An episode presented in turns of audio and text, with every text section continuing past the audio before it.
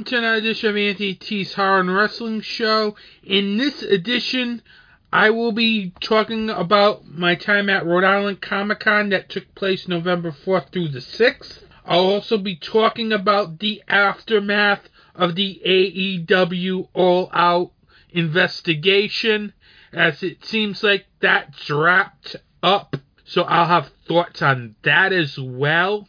Then in What's Anthony T watching, it's a surprise, this episode. But first, the news. Starting off the news, Terrifier 2 is getting near to $10 million at the box office. Now, the weekend of November 4th through the 6th, Terrifier 2 made another $1.2 million. The film's currently sitting at $9.8 million.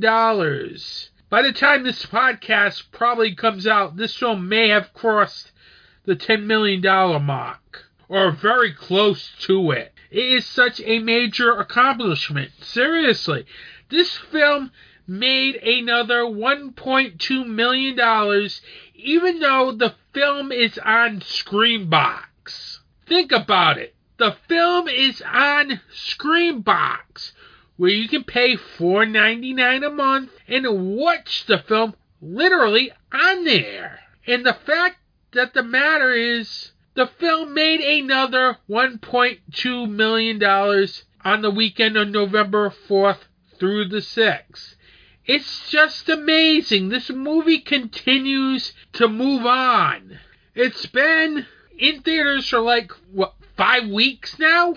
For a film that was only supposed to be in theaters for one week is grown to like a big five week theatrical run, meaning it probably by the time this comes out is in its sixth week at the box office because it made another million dollars. So I have to figure it got its sixth week and if it didn't get a sixth week, I was wrong. But I'm pretty sure if it made a million, it's getting a sixth week. Think about this. No independent horror film gets a sixth week at the box office.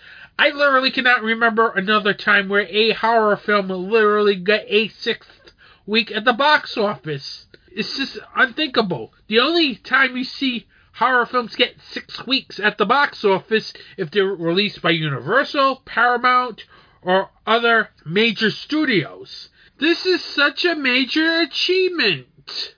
It is. It is the biggest surprise of 2022. The fact that Terrifier 2 still has legs at the box office. Sure, the film went down about 35.9% on that weekend, but it's still making a million dollars a week. That's unheard of.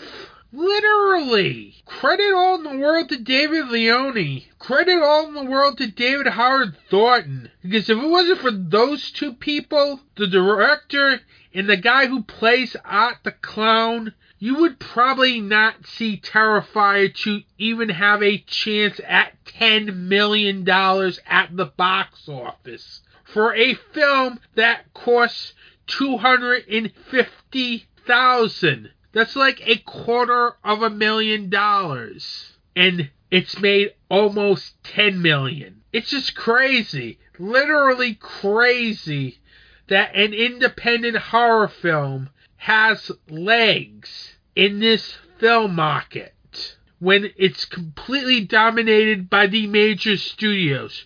Sure, you'll get maybe an anime film will sneak into the top 10, but for a ultra violent, gory slasher film like Terrifier 2 to still be playing at the box office after five weeks, it's amazing it's probably going to get a sixth week if it hasn't gotten it already. It's just amazing.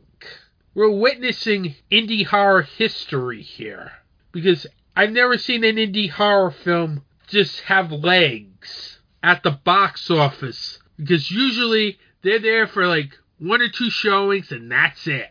But all the credit to Sidney Graham, Bloody Disgusting, and iconic events are really giving this film a life of its own in theaters. Because this is a film that should not have a life of its own in theaters, but it does. It just goes to show that if you have a good concept, people will go out and see it in the theaters. And that's what's happening with Terrifier 2. They love Terrifier, and they came to see Terrifier 2 in theaters. It was a big gamble when Damien Leone wanted this film in theaters, and it's paying off. It's literally the biggest surprise in horror this year. I can't think of anything else. Seriously, it's amazing that it will hit $10 million by the time it ends its theatrical run. Just amazing. File this under I never thought this would ever happen. Or at least there's a renewed interest in this film. It's been 20 years since the first 28 days later film came out in theaters. And basically, it spawned one sequel 28 weeks later in 2007. After that, there were like, for years, rumors of another 28 days later sequel called 28 Months Later. That never happened. But now there are rumors that there is a renewed interest in that project. As Danny Boyle was doing an interview with a British publication called NME.com, they did an interview with Danny Boyle talking about the 20th anniversary of 28 Days Later, and he talks about how he's very tempted to direct 28 months later. The screenwriter of the film of 28 Days Later, Alex Garland, also said during the chat about the 20th anniversary of 28 Days Later, he says, It feels like a very good time, actually. It's funny. I hadn't thought about it until you just said it, and I remembered, bang, the script, which is again set in England, very much about England. Anyway, we'll see who knows. Danny Boyle also noted in the interview that the script has been written for this film, meaning they were probably planning on doing this film after 28 weeks later, but nobody wanted to make this film because it didn't do so well at the box office. Now, here's my thing do I want to see another 28 days later type film? Maybe, because I really thought both 28 days later and 28 weeks later are very good zombie films. They really do a very good job with intense action and intense scares, but I would be in line to see that film 28 months later. I don't know if many people would be in line to see that film, given the fact that 28 Days Later has been out for 20 years, and 28 Weeks Later has been out for 15 years. So, I don't know if there's any interest from the horror movie going audience, but for my interest, I wouldn't mind seeing a third 28 days later movie, quite frankly. It's in competent hands. Unlike the recent Halloween trilogy with David Gordon Green and Dan McBride really screwing that one up. You have two very competent people in Danny Boyle and Alex Garland. Alex Garland has even done some really good directorial work as well with Annihilation and Ex Machina. So, I wouldn't mind seeing 28 months later. The only question is is there going to be an audience for this? Because it's been 15 years since the 28 weeks later. So I don't know if people are clamoring for a third 28 days later film 15 years after the second film. But I'd be down for it. That's me. Because it's incompetent hands. And I'm sure they're going to make changes to that already finished screenplay to make it more contemporary to today's current environment. So, I have faith in Alex Garland and Danny Boyle. Much more than I have faith in David Gordon Green and Danny McBride, quite frankly, to do an effective horror film. Moving on to wrestling news. Now, this is a promotion I love to talk about, but I never have time to talk about on this podcast because, well, I'm talking AEW, I'm talking WWE.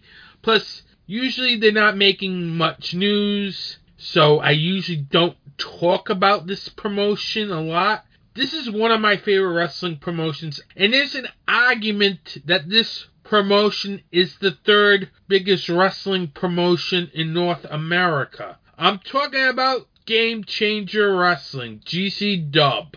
Yes, it's been a while since I talked Game Changer Wrestling here on this podcast. Now, if you're not familiar with Game Changer Wrestling, it's more like ECW back in the day with all the death matches, all the high flying lucha libre matches. You also have six way scramble matches. You have intergender matches they do it all here at Game Changer Wrestling. Now, recently they were kind of flirting with WWE, with possibly working with them, but now it does not seem like that is happening because Game Changer Wrestling recently announced that they've entered into a agreement with FITE TV. Now, if anybody who doesn't know what FITE TV is.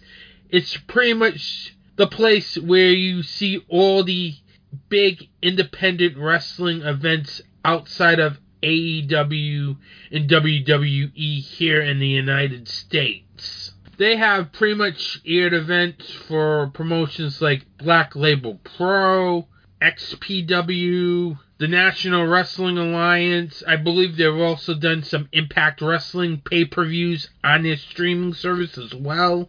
So, when this news came out, I was so happy because finally Game Changer Wrestling is on a streaming service. Not like one of those streaming services where you have to pay $20 in event. More like the type of deal they had with IWTV before they ended up having a huge, huge lawsuit, which pretty much prevented GCW from even having all of its content under one umbrella. Sure, they still did the i pay per views on FITE TV, but they couldn't put it on a streaming service. But now I believe they finished up this settlement series with IWTV, meaning they're free to go anywhere and start their own streaming service. But instead, they've decided to take their content and keep it on FITE and join their streaming service, FITE Plus. Yes, another streaming service with the word plus. As if you, if you saw in the last episode during the fake trailer, I kind of spoofed Plus as well.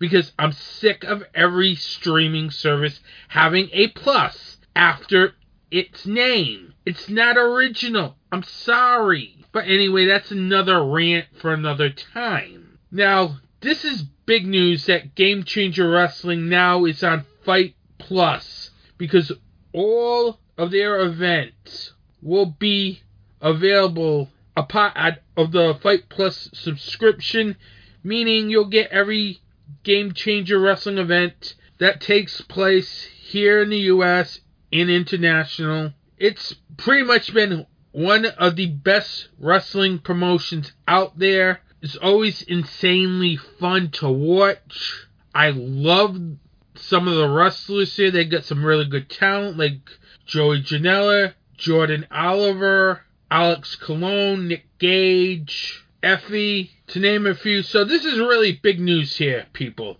because now Game Changer Wrestling is available to a lot of people. And I've already subscribed to FITE Plus because I love Game Changer Wrestling. And I don't have to pick and choose what events I want to buy. I can pretty much watch every event on their streaming service. It's great that it's finally happened that Game Changer Wrestling has finally done a streaming service. Even though it's part of FITE Plus, at least it's on a streaming service where I can go to any Game Changer Wrestling event that I want to watch. Say I want to go back all the way to the beginning or all the way to the current stuff.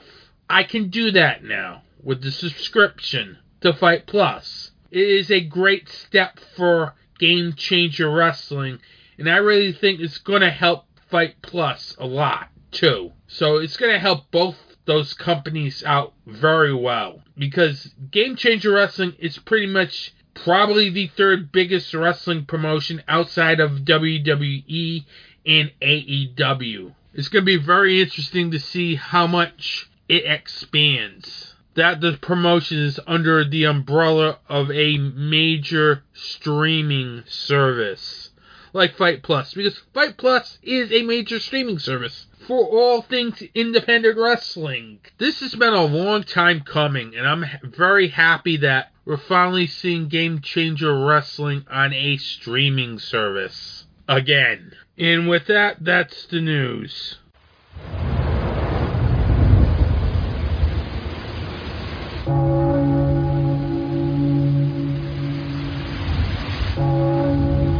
Welcome to Dark Discussions, your place for the discussion of horror film, fiction, and all that's fantastic. A weekly podcast where the discussion is about the most recent horror and genre films. Intelligent talk on a genre that deserves intelligence. A conversation between co-hosts discussing not only the film, but also the connotation that the directors and screenwriters are trying to articulate. If you want more than a review, listen to Dark Discussions. And speaking of perception, there's just one more scene I want to talk about, which is after Caleb discovers that Kyoko's a robot. Kyoko kind of peels off her skin, showing him what's underneath. Now, wait a minute. I know where you're going with this, but tell me you weren't already thinking this 15 minutes earlier in the film. Exactly what he's thinking at that moment. Which is he's a robot too. Oh, I considered the possibility. Right, and that's what I like, is the fact that the writers were smart enough to know that this is what the audience would be thinking. We've all seen Blade Runner. right, exactly. www.darkdiscussions.com, wherever podcasts are found.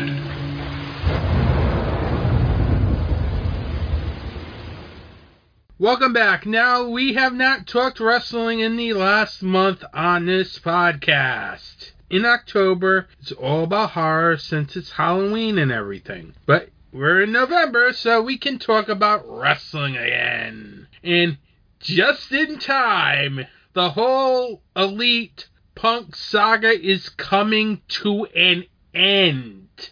Talk about perfect timing, seriously. I take a month off from talking wrestling on this podcast. I'm just glad this whole Elite Punk saga is finally over.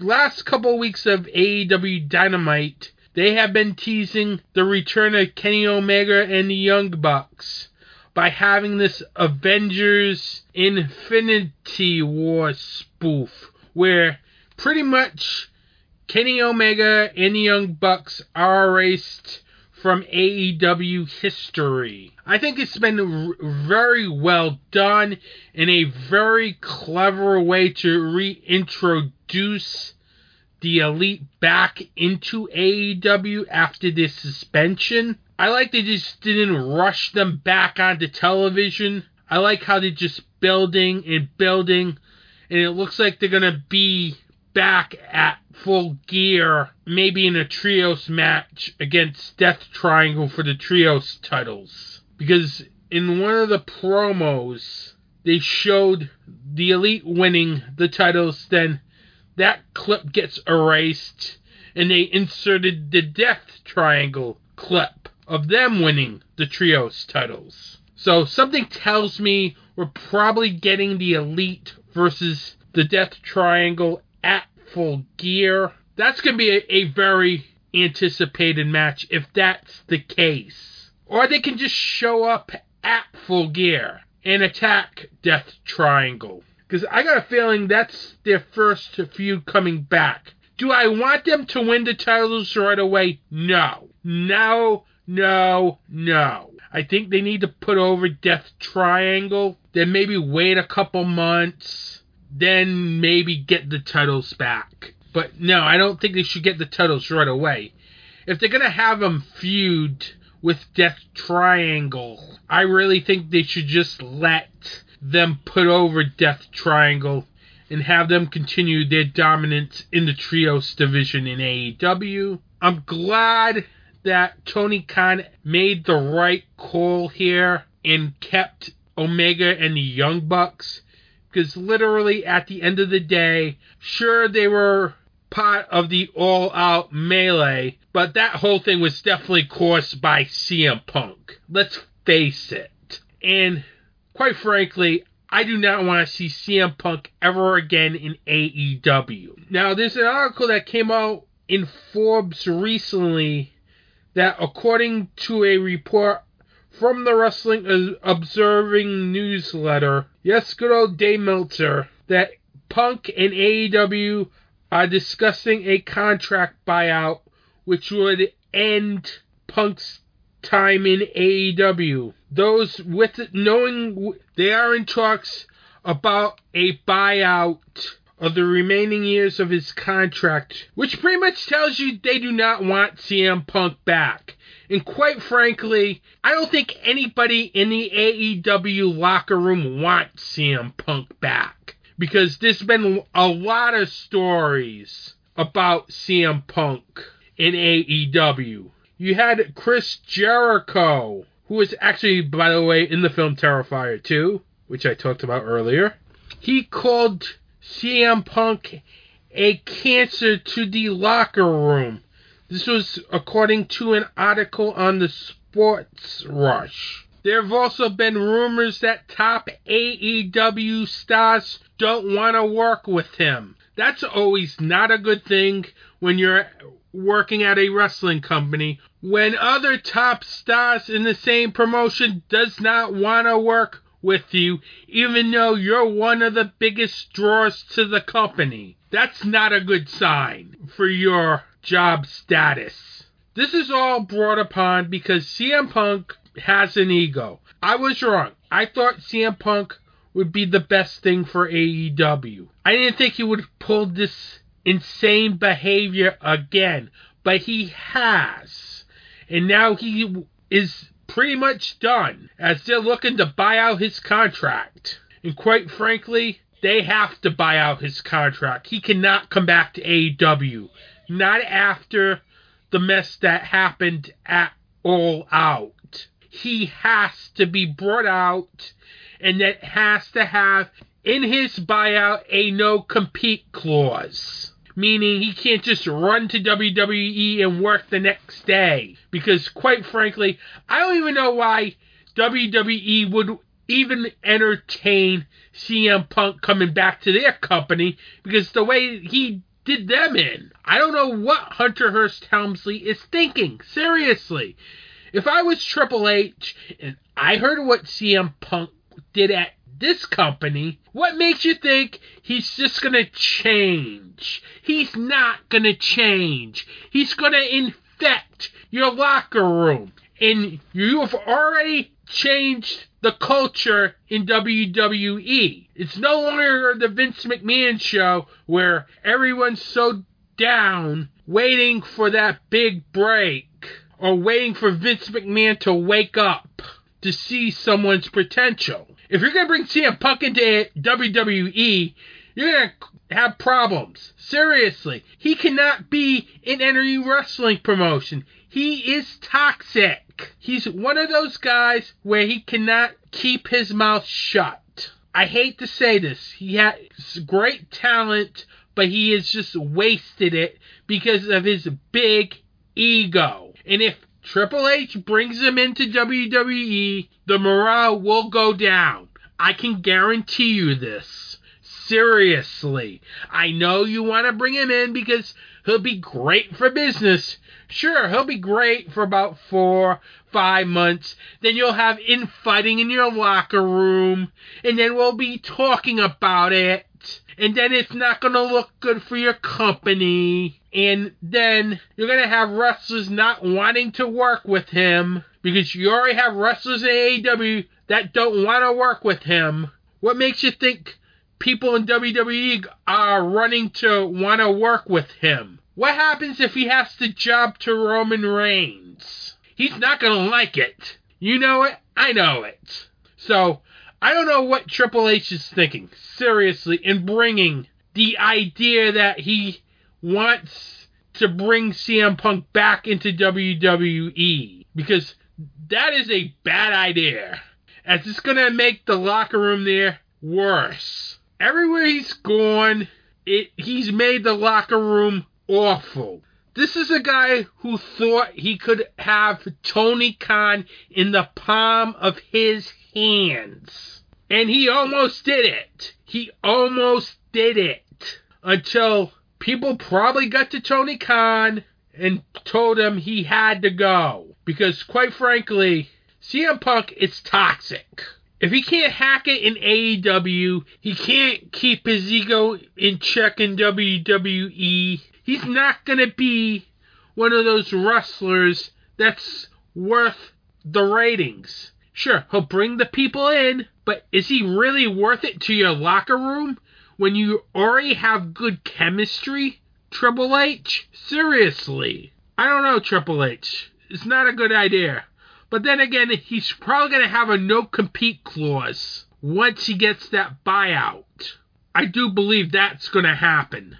So, if I was Triple H, I would not entertain any thought of bringing CM Punk back to WWE. CM Punk should just take the money and run and don't come back. He's ruined his legacy. His legacy in wrestling is one of the most toxic wrestlers of all time. And that's very hard to do. Seriously. If I had a wrestling promotion and CM Punk was out there, and knowing that he caused trouble in both a WWE locker room and an AEW locker room, do I want him in my promotion? No. So, I really think CM Punk should just retire. Seriously. Retire. Go into acting. Do your other things that you've been doing. Please do not come back to wrestling. Every time you come back, you're ruining your legacy. Please stop. Don't let Triple H talk you back in because we all know you're just going to end up turning the locker room there against you. And right now, WWE's on a roll. That would be a big mistake if they brought in CM Punk. It'd be too much headaches. You want a locker room that's motivated, not a locker room that is divisive. Enough of the CM Punk stuff. Seriously, I am done talking about the CM Punk stuff. As literally, I need to move on to other things. In wrestling news and everything, I'm sick of CM Punk. Just go away and don't come back. Please. Think about whatever legacy you have left, man. Seriously. Because if you come back to WWE, you're just going to continue to ruin it. And you don't have to do this, man. I'm pleading you. You don't seem like you want to be back in a wrestling ring. You just don't. And every time you just stop bickering, that's all it is. You just bicker.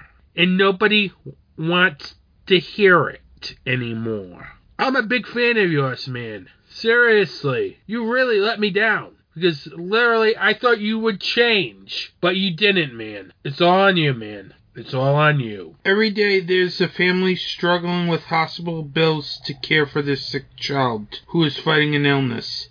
There's a woman who is fighting breast cancer and is having trouble making ends meet while paying for their treatment. And there are burn victims that are going through treatments to heal their deep wounds.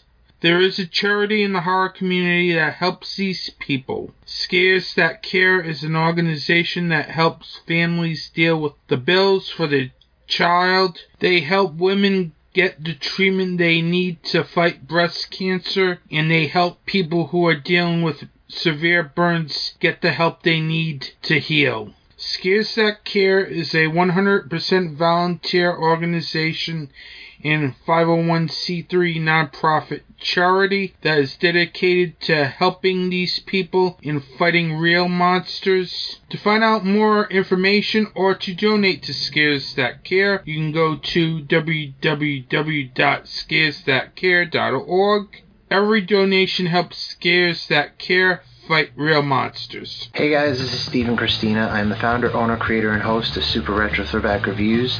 Are you looking for the best movie reviews, music reviews, video game reviews, and Comic Con coverage all around? Well, then look no further. Definitely check out Super Retro Throwback Reviews on YouTube and our new audio podcast, the new and improved Super Retro Throwback Reviews audio files version 2.0 on the following media distributors Podbean, Google Play, Stitchers, SoundCloud, iTunes, and Spotify. Class is over, John. Time for something new and improved.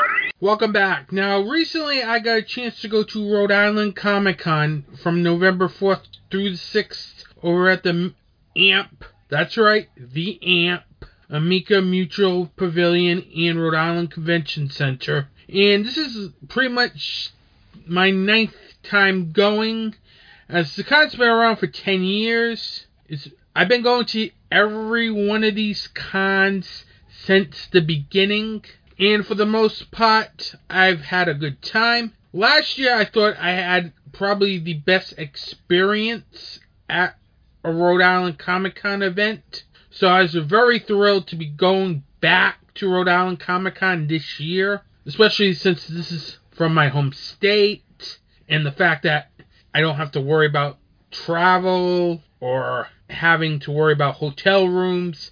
This is like the easiest con to go to for me personally. Now, I had a very good time. I still think last year was better, but still, I had a very good time at this con as I really got to meet a lot of very interesting people there. It first started off on Friday when yours truly entered the Rhode Island Convention Center. I started walking around a little bit, actually trying to find a Funko. Literally. If people don't know me, I love Funkos a lot. Seriously. I'm big into the horror Funkos. I'm in big into Funkos of favorite movies that I like or favorite bands, which in case I decided to go Funko hunting for a ghost Funko. I can't even pronounce the lead singer's name, but this is the rock band Ghost. If you don't know who Ghost is, they did the song Hunter's Moon for Halloween Kills. That's the band I'm talking about. And ever since I listened to that song, I've loved this band. I like Call Me Little Sunshine, Circle, and other songs from Ghost. So I knew they had a Funko out, but I couldn't find it anywhere, literally. So I decided looking for it. Took me like four to five Funko places that sold Funkos to finally find it all the way up top as sometimes at these conventions you'll see booths where they'll have stuff all the way up top of the booth, basically. And the way sometimes the setup is for most of these booths at conventions. Thankfully, I found it at a reasonable price. I was not going to break the bank for it, but I finally found it for about $25. Can't complain. So I got that, then walked around a little more, then decided to get the uh, Vito Corleone Funko from The Godfather. I love this film. I'll talk more about it in a little bit. Then I hooked up with my friend Andrew from Two from Hell. We started walking around on the third floor, moving up to the celeb room, up in the fifth floor, and yours truly got my first autograph from John Carroll Lynch. Was expensive, I'll say that. But it was very nice meeting the guy. He's a very good character actor, been in such horror films such as Gothika, Zodiac, was in an episode of The Walking Dead as well. He's also been in American Horror Story. So, he has a lot of genre credits to his name. It was nice meeting him. Then we went back to the third floor, walked around a little more, and that is when yours truly met Gianni Russo and John Martino from The Godfather. Now, first of all, I love The Godfather. I know this is not a horror film, but I love that film a lot. I would put that as one of my top three films that I have ever seen. I'm sorry, there is no horror films in my top three films I've ever seen because there are a lot of great films outside the horror genre as well. But to have two guests from a film that I consider to be one of the best films ever made, it was a real treat to meet both Russo and Martino from that film because I got to talk to them about Francis Ford Coppola and some of the cast of that film. It was very nice people. It was very nice to have both of them there because I'm a big fan of crime films besides horror films. In fact, I like all genre films pretty much. Maybe not westerns because I'm not a fan of westerns for some weird reason. But still, it was great to see two people from what I deem one of the best films ever made. You had one character that kind of played a big part in the film because Russo's character in the film was the husband of one of the Corleone sisters. It's such a great film. I could go on talking about this film, but we have to move on here because I'm taking way too much time talking about The Godfather here. Then afterwards, we pretty much continued walking around. Then at the end of the night, I kind of hung around a little bit after my buddy Andrew left. I decided to hang around and meet Emily Swallow.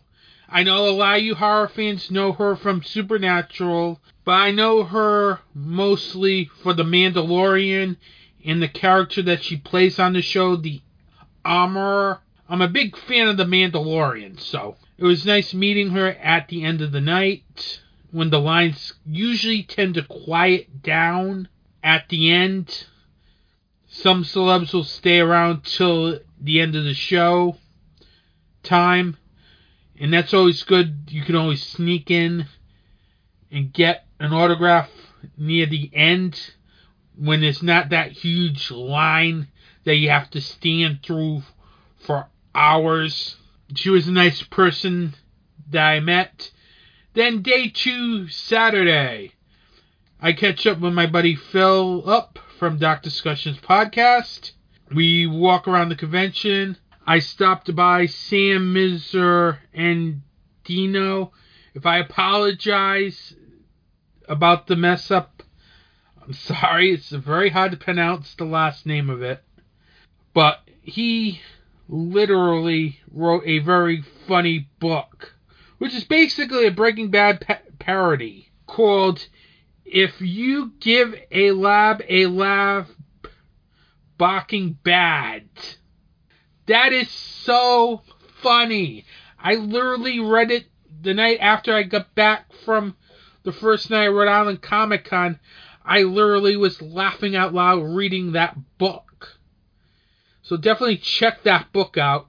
It's for adults. Even though it looks like a children's book, it's for adults. You may see the guy at horror conventions selling books like that. Please buy his books, especially that one, because that book is a riot. Then, after catching up with him, because I want to tell him that I really loved this book. Seriously, it just was so funny. I walk around the convention hall for a bit, maybe making a few purchases here and there, but then we pretty much went for lunch, went up to the fifth floor. It took a while, but I finally got to meet Danny Lloyd from The Shining. Very nice guy. Then we pretty much walked around again. Then he left. Then later in the day, I met Lita, who wrestled in WWE back in the Attitude Era. She was a very nice person. It was nice meeting her. Then afterwards, walked around, caught up with Andrew again. We went to the Trish Stratus Lita panel. That was fun. I had a very good time there. Walked around with Andrew at the convention center. Then pretty much left for the day. I picked up a couple posters, including like House by the Cemetery. Trying to think of others, which I cannot think on the top of my head. Maniac Cop, that's one. Then Sunday rolled along. Now, Sunday was a busy final day because first I went in, started walking around.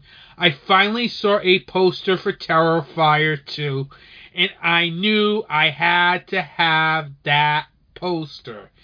If you have not been listening to this podcast, we've been talking a lot about Terrifier 2 lately, like in the beginning of the episode. But I really love this film. I wish I found it the day before, but still, I don't mind getting it because I really wanted that poster so bad. So I got it. Literally. I love this film. It's literally one of the top five films of the year. And after that, started to make my way up to the convention center, walked around a little bit, did a little shopping, picked up another shirt, a low key shirt. So, no horror shirts, sorry, not at this convention. Then took a break, then went back into the convention center, finally got to meet Trish Stratus. Very nice person, as she had a very good line over at the convention all weekend long. Even though she was there for two days, there was a very good line for her. It's glad to see people getting lines at conventions, especially legends of wrestling like Trish Stratus and Lita, because they pretty much pioneered women's wrestling. If it wasn't for those two women wrestlers, you wouldn't be seeing this boom of women's wrestling today. It was on the backs of those two, plus others back in the Attitude Era, that paved the way for what women's wrestling is today. And it's a credit to both Lita and Trish Stratus, as they both really paved the way for this generation of women's wrestlers. So I finally, after that, finally got with Andrew again. We we walked around. Then then he convinces me to meet MJF. Now, if you don't know who MJF is, this is a guy who pretty much stays in character whenever he goes to a convention. The MJF you get on TV is the MJF you get at a convention. I was literally a little nervous about meeting him, quite frankly, because I've heard the stories of how abrasive he gets at his table. I know he stays in character, so I can understand that. The fact that I know a guy is staying in character, which I respect a lot, coming from someone who watches wrestling. That's the old school way. You're supposed to stay in character wherever you go. And that's what MJF does. Stays in character wherever he goes. So, thankfully, it was not abrasive. He was like so quiet, whatever, whatever. It's like, the only thing he said was like to me, oral hygiene. Okay, I'll take that. over having him yelling and screaming. It was a much better experience than I expected. and I was so nervous about meeting him because I was afraid I was going to get yelled at. Well, because, well, yours truly is a mark. Now, if I wore my podcast t shirt, I probably would have been called a mark, which would have been fine because that's what I am a wrestling mark at times. I love the wrestling business. That was my final autograph because I wanted to save up the rest of my money. I continued walking around, hang, hung out at the convention, had a good time. Then I, we kind of split off because I wanted to go see the Michael Rooker panel because the last time I went to see a Michael Rooker panel was at another convention, had a great time there. So I decided I want to go see it so badly that I wanted to see it. So, and it was like the last time, a riot. Michael Rooker is such a fun person to be around with, quite frankly. If you ever go to one of these conventions and Michael Rooker has a solo panel, go to it. It's fun. He'll even call James Gunn. He literally called James Gunn during the middle of the panel. That was so funny. It's always now become a highlight on my convention every time Michael Rooker has one of these solo panels. I have to go to it just to see Michael Rooker because I know I'm going to have a good time. Because A, it lets me relax my feet because you're running around all day. And B, you're there to have a good time. I know I'm going to have a good time. I don't usually do repeat panels, but Michael Rooker is probably the only exception to that rule because it's funny. It's entertaining too while he's answering questions. And then afterwards, I pretty much wrapped it up for the convention. I kind of went back maybe for a couple minutes, say goodbye to a couple people, then it was off. Overall, I had a very fun time at Rhode Island Comic Con this year. The two panels that I went to were very good, very entertaining. It was a fun time.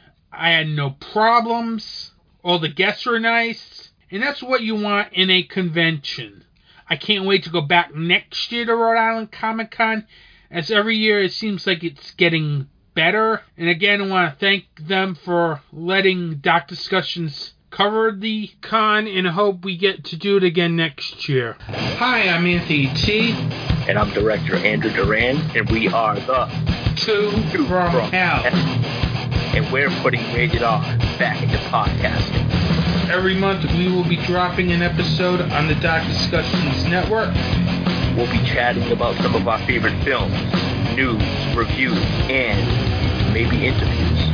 You can find Two from Hell on Apple Podcasts, Google Podcasts, Spotify, and other podcast providers. And don't forget to like us on Facebook and Instagram at Two from Hell Podcast. Trust me, you're seriously not going to want to miss the show. You'll find Anthony T's horror and wrestling show on these social media platforms on Facebook, Instagram, and the Slasher app at T's Horror and Wrestling, and on Twitter at Horror. You'll find new episodes on DocDiscussions.com, major podcast providers, and YouTube.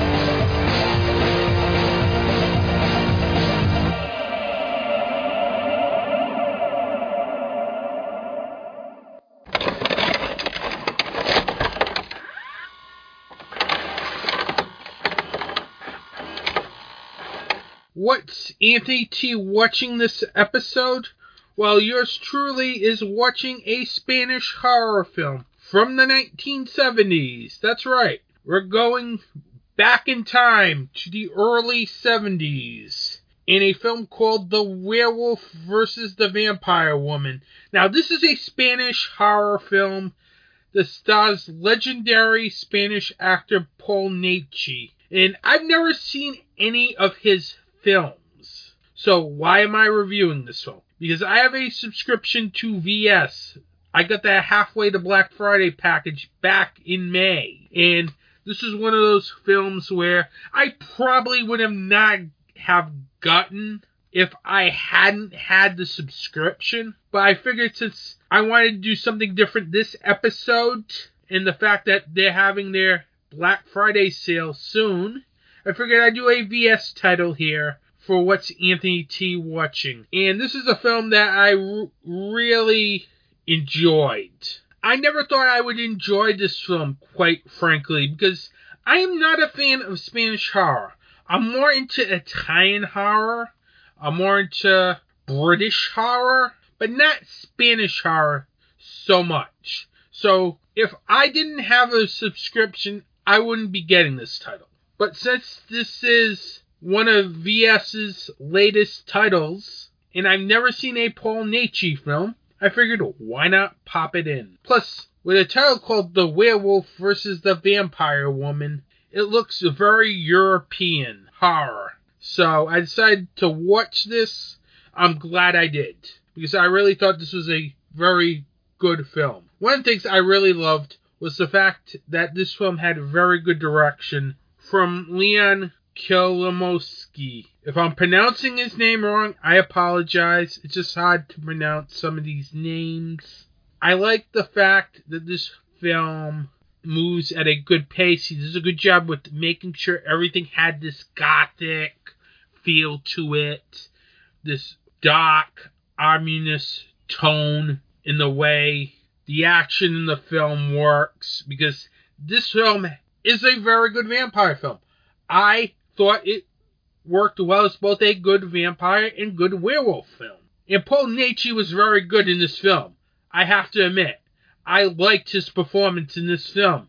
He really helped drive this film. Another thing that I really liked too was the score. I thought the score really added something to this film. It added to more the gothic tone as well, which is needed for a film like this to work well. The screenplay written by Naschy and Hans Munkel, if I'm pronouncing that right. If I don't, I apologize. I like how they both in the screenwriting process do a really good job making sure everything moves at a good pace. I know the film starts off slow, but it's needed to get the gothic element into the film as it really helps the story move along up until the third act of the film is where you have most of the film's action. But it's nice to see that this film builds its action because you don't want things to rush. If you have things rushing, it's not good. But I like how the werewolf versus the vampire woman does a good job starting off slow and allowing the gothic atmosphere to come in because it makes the third act very good, in my opinion. As I'm into the story by then, and it made for a very entertaining film. Definitely check out The Werewolf versus the Vampire Woman. It's a gothic vampire film with a very good performance by Paul Naschy. It's available on Blu-ray and in 4K. That's right. VS released a 4K of this film. So you can get this film on 4K or watch it traditionally on Blu-ray in one package. And I hope to check out more of Paul Naschy's films in the future, as I can see why he's such a cult favorite among European horror fans and obscure horror fans alike. A little bit of show news here. This is going to be the only episode in November of Anthony T's Horror and Wrestling Show, as I kind of don't want to force another episode, considering that I'm currently editing the latest episode of Two from Hell. Usually, Two from Hell comes out at the beginning of the month, but we are chatting Rhode Island Comic Con on this upcoming episode of Two from Hell as well, so that's why there was delay in everything. So this month will be only one episode because I really don't want to force it or burn myself out. Plus, by the time this episode comes out, it'll be around Thanksgiving, and I kind of don't want to do an episode around Thanksgiving, as I don't generally like to do something around the holidays if I don't have to. So, it would be like the week of Thanksgiving, and I kind of want to avoid posting any new material around this, that week. Next episode will be a new episode, episode 87. Then the episode after that, episode 88, will be the best of Anthony T's Horror and Wrestling show. And yeah, why not spend the best of that show with the best of Halloween Ends rants? Because that drove me crazy. Plus, I'll have an unaired rant that I've never released before that pertains to Halloween Ends. Not only will you get the infamous trailer from last episode on that episode, you will get an unaired rant and some more rants on this film because this film really sucked this year. So I might as well make a whole episode on this film, literally, because it pretty much takes up a good chunk of my year. And it literally did not live up to expectations, let's just say. But that's episode 88. And that will be the final episode of 2022 for the podcast. Then I go off and I do the two most difficult episodes of the year the Horror Show Awards and Whammies, and the Best of 2022 list. With that, I want to thank you for listening to this podcast. If you like this podcast, don't forget to subscribe to NTT's Horror and Wrestling Show at Apple Podcasts, Google Podcasts, Spotify, Stitcher, and major podcast providers. You can like the podcast on social media at Anthony Horror and Wrestling on Facebook, Instagram, and the Slasher app. With that, I want to thank you for listening to this podcast. Have a good day. Support indie wrestling and support indie horror.